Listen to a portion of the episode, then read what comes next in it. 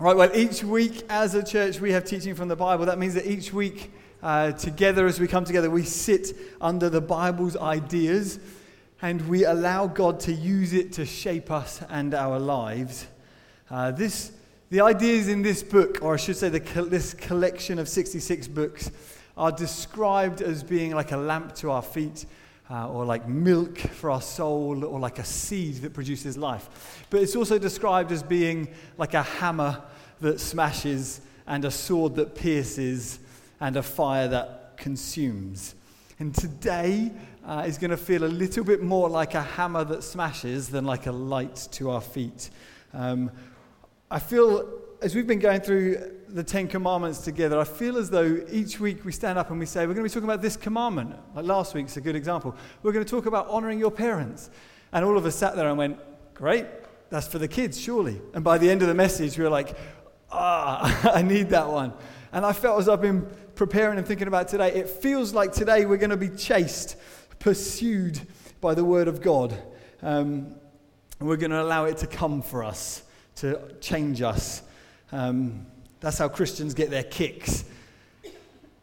Each chase begins with several stages. It starts far off when you notice a pursuer or a beast on the horizon that's going to come for you. It's far enough away that you look at it and you think, it just looks, that looks innocuous and safe and harmless, and I can just study it. And then there's the part of the chase where you realize, I'm actually being chased. I really need to run for my life because I'm in danger. And then there comes the part of the chase where the beast is upon you, its claws are on us, we feel its breath on our neck, and its teeth near us. Very dramatic for a Sunday morning, isn't it? Are you ready? Okay, here we go. Well, around 3,000 years ago, the book of Exodus records for us the time that Moses stood on a mountain uh, and addressed the 12 families or tribes of people that he'd helped bring out of slavery and bring them into freedom. As they gathered together, he delivered what's become known in Western history as the Ten Commandments, or in Jewish history simply as the Ten Words. In as few as 300 words, the Ten Commandments summarizes for us God's wisdom on how human beings can live in the world if they want life to work as well as it can for them. I say as well as it can because we all recognize, as in fact the Bible does, that life doesn't work perfectly for us. It never will. Societies are not perfect, communities are often fractured, families are almost always dysfunctional at some level. And the reason for that is because we as individuals are not whole, we are broken. Hence, we break things. Hence, life is broken. And we in turn struggle to get on with one another. Thus, the attempt of the Ten Commandments to course correct us and set us on a right path again. Now, today we're in commandment number six, that when you see it, you'll think this is fairly straightforward. Again, it's just at a distance, it's quite harmless, doesn't affect me. Four words, one idea, and one seemingly very simple rule. Here it is. We go to the next slide. This is, there's something going on there with the computer. You shall not murder. Murder is the unlawful, premeditated killing of one human being by another. Don't do that. Okay? We got it? Good. Right, well, let's move on then. Let's get the band back up. Let's sing. Well, I said that today's going to feel like a chase, and this is the part of the chase where we feel safe. There's the commandment. It's a long way off, perfectly harmless, not going to affect us. I'm not going to murder. Are you going to, are you going to murder someone? Are you just going to talk to your wife? Yeah. We're not going to murder anyone. That doesn't affect us. We're good people in this room. We live in Seaford, don't you know? Or Newhaven. Peacehaven we're less sure of, so maybe they need this message. But well done us. We don't need advice on how to keep this command. Now, what we saw with Andrew's message a few weeks ago on sexuality, however, is that these commands often act as like summary statements that assumes a range of different ideas within them. You shall not commit adultery is the summary of the Bible's teaching on human sex and sexuality. You shall not murder is the icing on the cake of the Bible's teaching on human dignity and personhood. That's the cake, that's the juicy bit. And sometimes, perhaps all the time, when we read the Bible, we need to rediscover that old habit, that really annoying habit that you grew out of as kids. When you read something in the Bible, you need to learn to ask, but why? You shall not murder. But why? Because it's wrong. But why?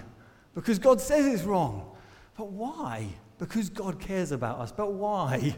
But why? Why on earth would God care about us and why and how we behave? Now, before long, if you follow it all the way down from the icing to the ingredients, we see that's what, that what's on work at work here is the tide of human identity that is just, that this is just the crest on that particular wave. And so while our pursuer, the commandment, is at a nice, safe distance, let's think about what it means and why. Now, in the first few pages of the Bible, uh, we find these words in Genesis 2. It says, when no, have we got this on the slides, John? It says, when no bush of the field, here we go, when no bush of the land uh, was yet in the land and no small plant of the field had sprung up, Yahweh God formed the man of dust from the ground and breathed into his nostrils the breath of life, and the man became a living creature. Now, in the creation poem of Genesis 1, everything that gets made gets made with a word and a command let there be. And there was, let there be, and there was, let there be, and there was. But when God makes man, he makes him differently. God takes the stuff of the earth, he forms him in his hand. This image is one of intimate involvement. He forms the dirt and then he breathes into it. What's going on here? Uh, well, two things quite clearly. On, on the one hand, the man, human beings, are of the earth. He, are, he is, we are animal and earthy. Science would agree with that. We're a carbon based life force sharing the same DNA as bananas and chimps. But then, and this is the second thing that's going on, we have God's breath in us, which means that we're different from the animals. And here, philosophy would agree with us. We possess consciousness and free will. We appreciate beauty. We create for the pleasure of creating. We have invented languages. So human beings differ from the rest of creation in that we aren't just of the earth, we have God's breath in us. We aren't just animals, but neither are we angels. We're something in between. We're humans. We differ in the, res- in the respect that we, both of us, male and female together, so there's no inequality or sexism in God, together have been made in the image of God. And so, to alter the popular song lyrics, uh, it turns out that you and me, baby, aren't nothing but mammals. So, we shouldn't just do life as they do on the Discovery Channel. There's something different about us. And we're made in the image of God. What does that mean? It means not that God essentially looks like us with two arms and two legs. Instead, it means that we are made to represent God in the world. We're like mirrors of God that reflect what He's like. We reflect God's nature to the trees and the seas and the bees and the birds, the birds and the bees. That's how you'd normally say that. We're mirrors of God. Hence the commandment you shall not murder. If you intentionally smash a mirror of God, you don't just get seven years of bad luck, you insult the Spirit of God. Now, in our day, the idea of images is perhaps best understood uh, in terms of thinking about our social medias. Because all of us have images of ourselves out there on the internet that we feel best represents us. This one, or this one. You know, we have our, this is my laughing face.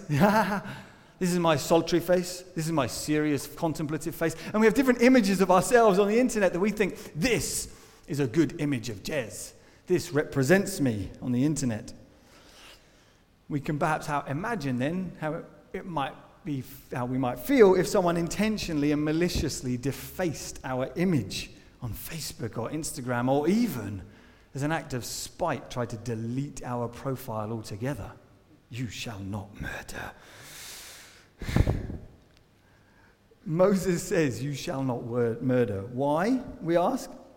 Because people matter to God.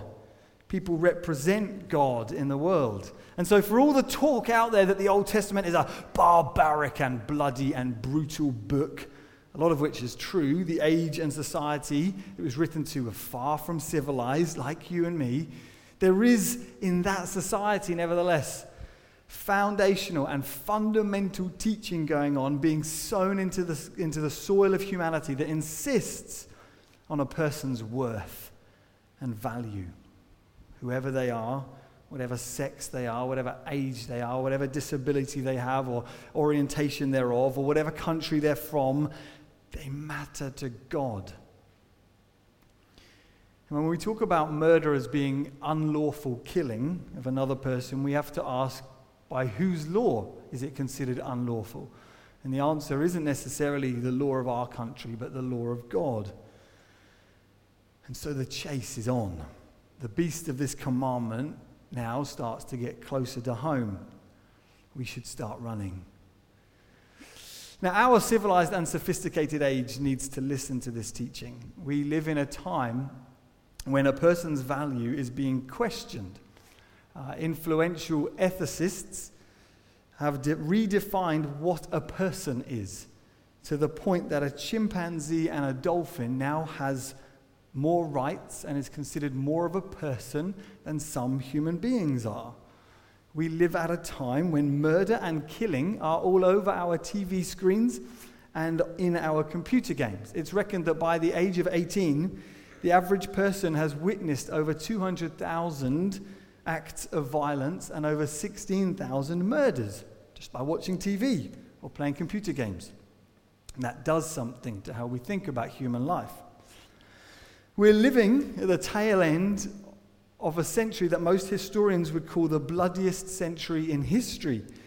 There were over seven recorded genocides, and over 180 million people, most of them civilians, 187 million people, mostly civilians, were killed as an act, as a result of warfare. 187 million people. Each of them, people bearing the image of God, each of them loved by God, all of them dead. Now, closer to home and culturally very sensitive is the fact that every year in this country, thousands of men and women faced with an impossible situation make the agonizing and difficult decision to terminate their pregnancy. Since 1968, there have been over 8.5 million abortions carried out in the UK. That's 8.5 million human beings who never saw the light of day. In 2017, there were 679,106 live births in England and Wales, and there were 194,668 abortions. That means that 22% of all pregnancies, excluding spontaneous miscarriages, end in abortion. It's one in five over one in five. The most dangerous place to be in England right now is in the womb. Now, I don't raise this glibly or cheaply. I'm not trying to score points or to make anyone feel uncomfortable for the sake of a point. And God knows there is grace and love and compassion from God for anyone who's had to make that impossible decision.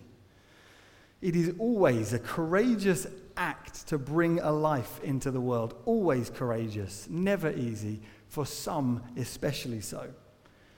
And this is hardly a casual topic of conversation, but in case you are wondering, less than 3% of all abortions that took place in 2017 were done to save the life of the mother or were done due to fetal abnormality. Less than 3%. And the discussion sometimes centers on when an embryo becomes a fetus or when a fetus becomes a baby, at what stage in its development. The answer, however, sadly, seems to be the, dependent really on whether or not the child is wanted. Uh, in February 2017, the world celebrated Beyonce Knowles' announcement that she and her husband, Mr. Jay Z, were expecting twins. Celebrated. And similarly, fanfare greeted the, uh, the Duchess of Cambridge when she announced in 2017 that, oh, this one. Sorry, we've gone past it. Anyway, uh, when they were expecting their third child, when they announced their pregnancies very early on, they were not embryos or fetuses, but babies, humans, children. Now, there's also efforts being made through the process of screening to dissuade women from giving birth to children with disability. particularly children with Down syndrome. There are countries like Iceland where 100% of women who are told that their fetus has the likelihood of having Down syndrome abort or terminate 100%. This leading uh, this lady, Charlotte Fien, uh, to address who has Down syndrome. She recently testified before the United Nations Council and she pleaded with them, saying this We are still human beings, human begins. We are not monsters. Don't be afraid of us. We are people with different abilities and strengths. Don't feel sorry for me. My life is great. Please do not try to kill us all off.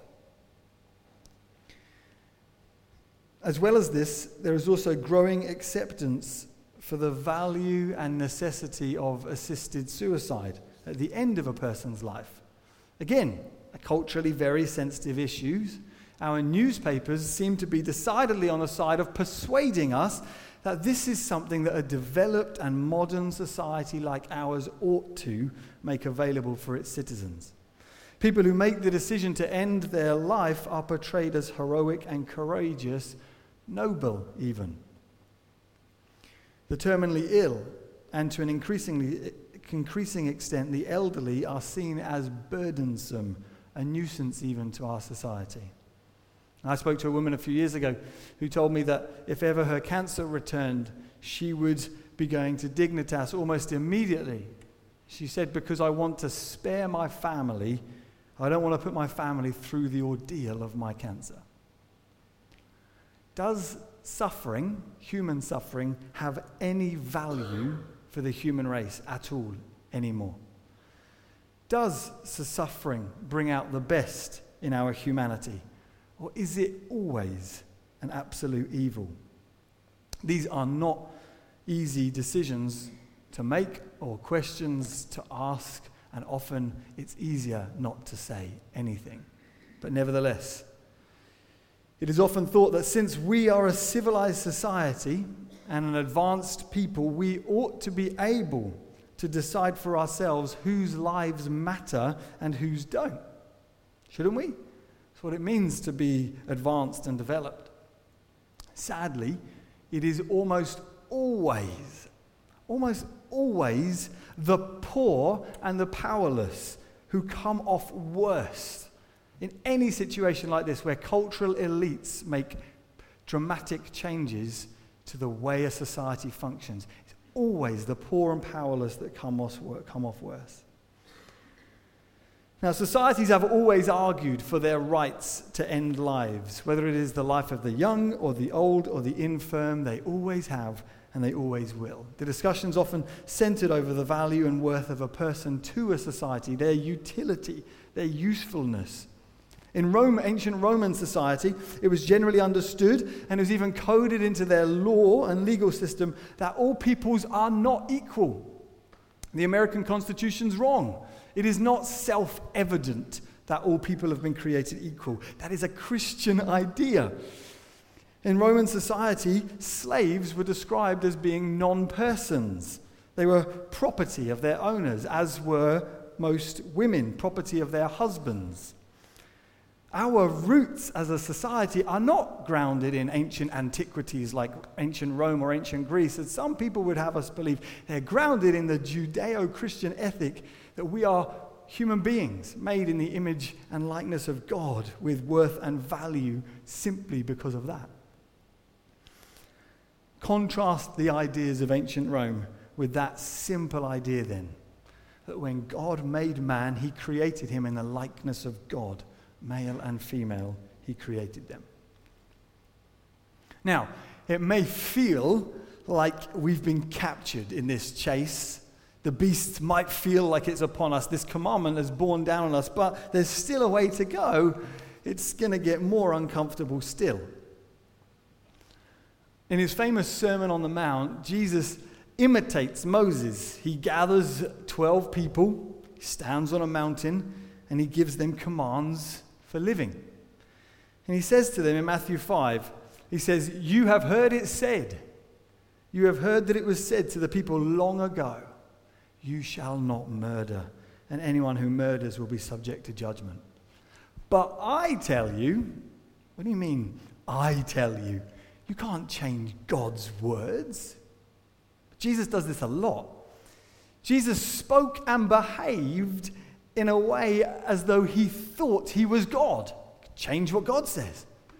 Which means either Jesus was delusional, on a level with the man who thinks he's a poached egg, or it means Jesus was evil. He knew he wasn't God, but he tried to convince people he was God. Or it means that Jesus was telling the truth. Those are the three options. He can't just be a good man or a good teacher. He spoke and behaved as though he was God. Which is it? Was he mad? Was he bad? Or was he God? Anyway, but I tell you, anyone who is angry with a brother or a sister will be subject to judgment. And anyone who says to a brother or sister, Raca, is answerable to the court. And anyone who says, You fool, will be in danger of the fire of hell. I think that's quite a cool sounding insult, isn't it? Raca. I'm not suggesting we do it because Jesus says we shouldn't, but nevertheless. Jesus' friend John agrees with Jesus. In fact, he says something similar. In a letter to his church, he says in 1 John 3 anyone who hates a brother or sister is a murderer. There's our idea. Now, as ever, Jesus takes a commandment, takes one of the ten, and he drives it home like he did with the one on parents last week. He drives it home. This is about your attitude to your brother or to your sister. Jesus is saying essentially this the motive that murders a man is the same as the one that tramples him underfoot or belittles him or robs him of his dignity or dehumanizes him or insults him. In Matthew 15, elsewhere, Jesus said, The things that come out of a person's mouth come from the heart and these defile them. For out of the heart come evil thoughts, murder, adultery, sexual immorality, theft, false testimony, and slander. The heart.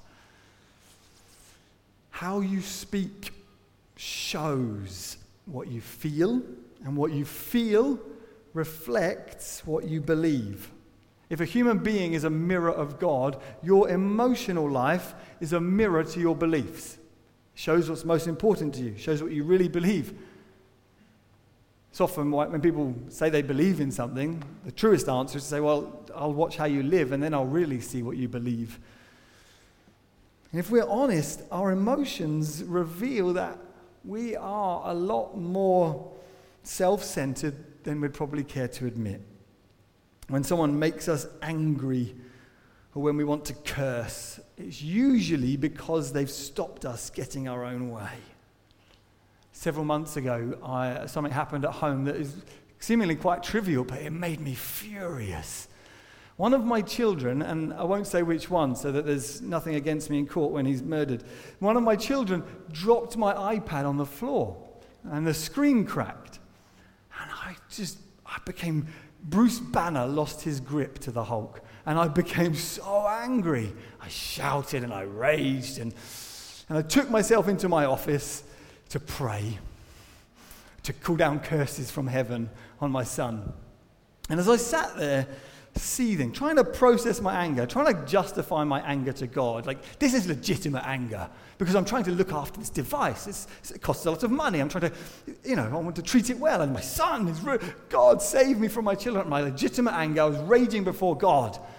And then all of a sudden, this voice in my, some part of me, call it my conscience, call it God, this voice said to me, You've never got this angry about child slavery or sex trafficking. And I was like, Shh, but my iPad, oh God. It reveals, my anger reveals what's most important to me. Not injustice, not the causes of the poor, the needy, not the people who are crying out to God from prison cells around the world who are victims, not them, but me and my comfort and my iPad.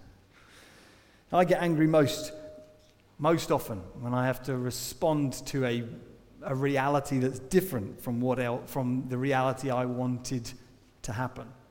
And when this happens, we want to call the people that do these things to us, whether it's kids or a work colleague or a friend or a family member. Even last week, talking about our parents, I'm aware a lot of us are sitting there going, It's hard to honor my parents. They make me so mad.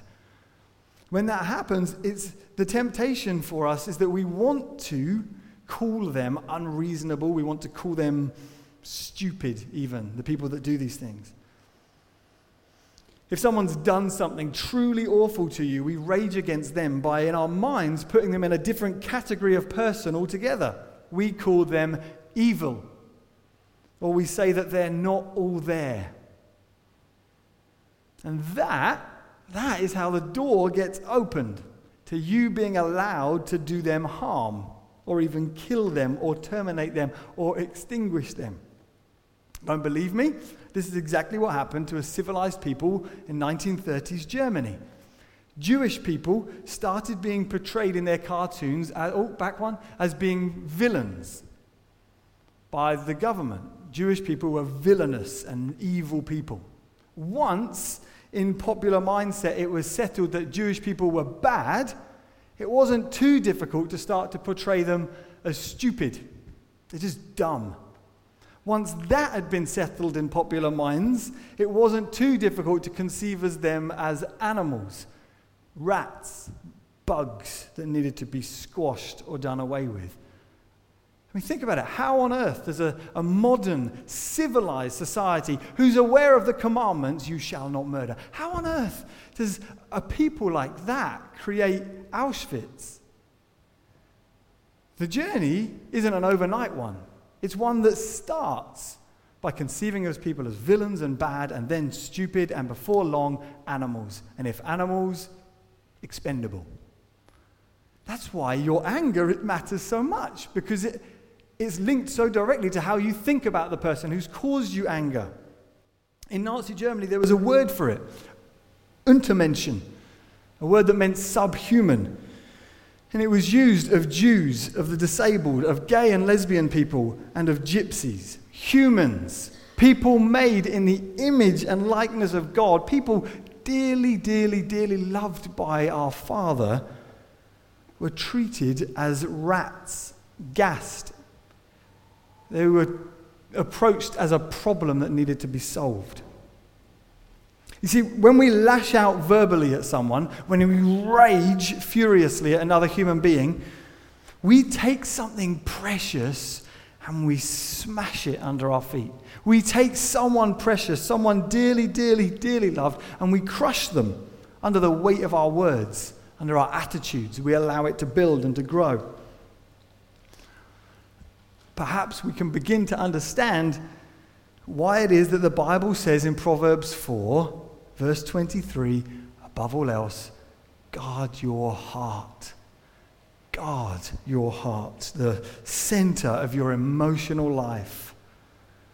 Your emotional life is the key to seeing and understanding what your heart believes. What your deepest and most dearly held beliefs are. And if we're honest with ourselves, when we get an insight into what we really believe, it's a lot less comfortable than we'd care to admit.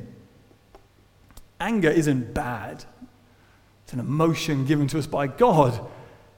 We're supposed to feel angry about many things in the world. The point is that anger, like a lot of our emotions, is like paint over wax. Remember that thing you used to do as kids where you'd write a secret code in wax and you'd put paint over it and you'd reveal it?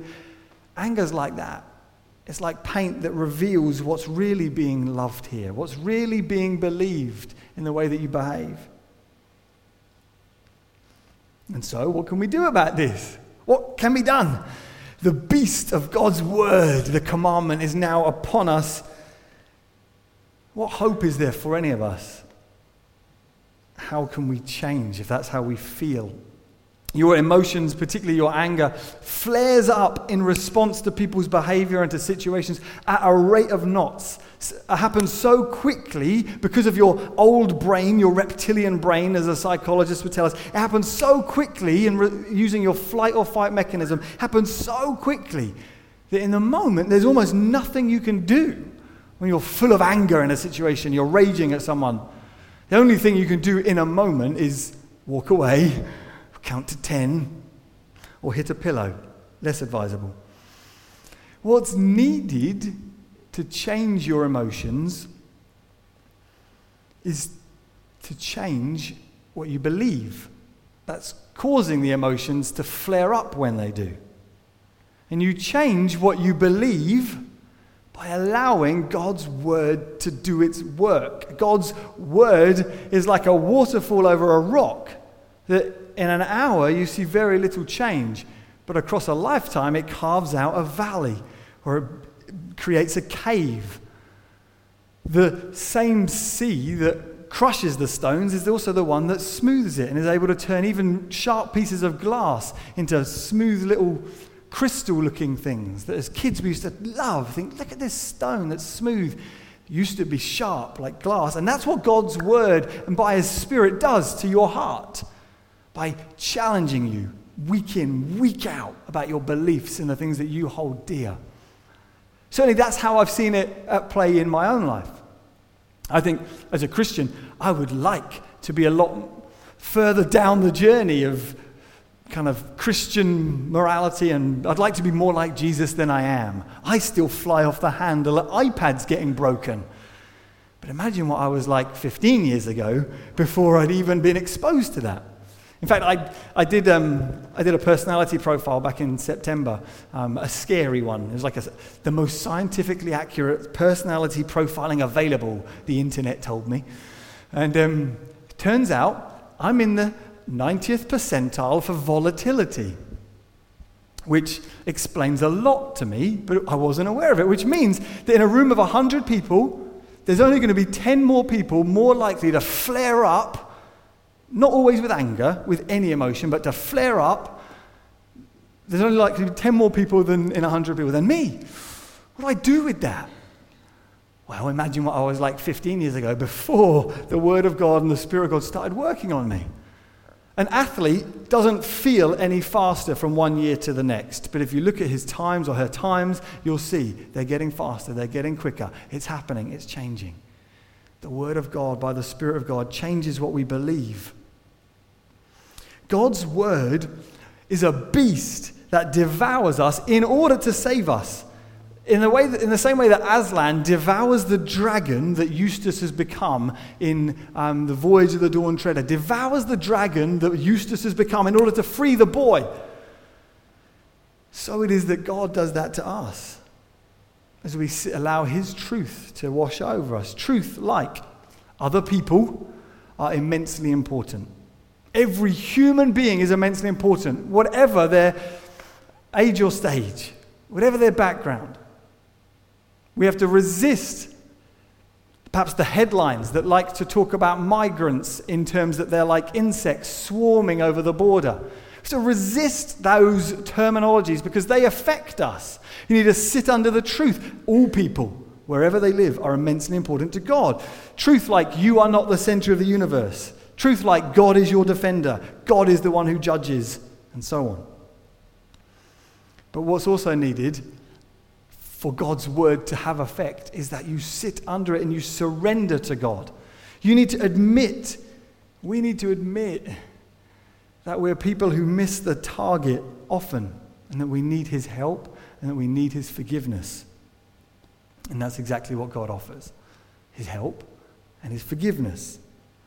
See, Jesus didn't come to just twist the knife into our hearts, He came to take the knife upon Himself. Jesus announced to the world, You're done for. Things are far worse than you could possibly ever imagine. But things are better than you could ever have hoped possible because you're more loved than you know. And he says this anyone who looks to me will be healed and restored. Again, Jesus doesn't point to God, he points to himself, revealing again he thinks he's God. Jesus has come to help us, to save us. Anyone who looks to Jesus can be healed, can be forgiven. And on the night Jesus was betrayed, he broke bread with his friends and he said to them, This is my body broken for you. And this wine is the blood of a new promise poured out for you for the forgiveness of sins. On the night Jesus went to be murdered, he announced that this murder is not going to be in vain. It's going to be for your healing, forgiveness, and freedom. And so, together, we're going to respond to God's word by celebrating what He's done for us by breaking bread, by reminding ourselves of the fact that He's provided forgiveness for us. And so, if you've repented of your sins, if you've put your trust in Jesus, you are welcome to take communion with us. As we do so, we come to acknowledge two things. We acknowledge that we have fallen short and that when God sent his only Son, we were part of the human race that murdered him. We acknowledge our part in Jesus' death. But we also acknowledge, secondly, that we are one body of believers all around the planet, made up of all kinds of different people. We break bread together, not on our own. We break bread together as a way of acknowledging that other people matter. The people in this room matter to God. The people in the town matter to God. The people in our families matter to God. We are a family that shares not just a common humanity, but a common identity in Jesus. And that's why we respond. And if you're someone who's exploring Christianity, considering the claims of Jesus for yourself, as we respond with communion, you're welcome to sit Acknowledge to God that you also fall short. Ask God to come to you by the kindness and mercy of Jesus and start his process of transforming you into the image of Jesus. If you do that and you're willing to do that, you can join us today in taking communion, perhaps for the first time. But let's pray, and I'll invite the band to come and join us as we respond.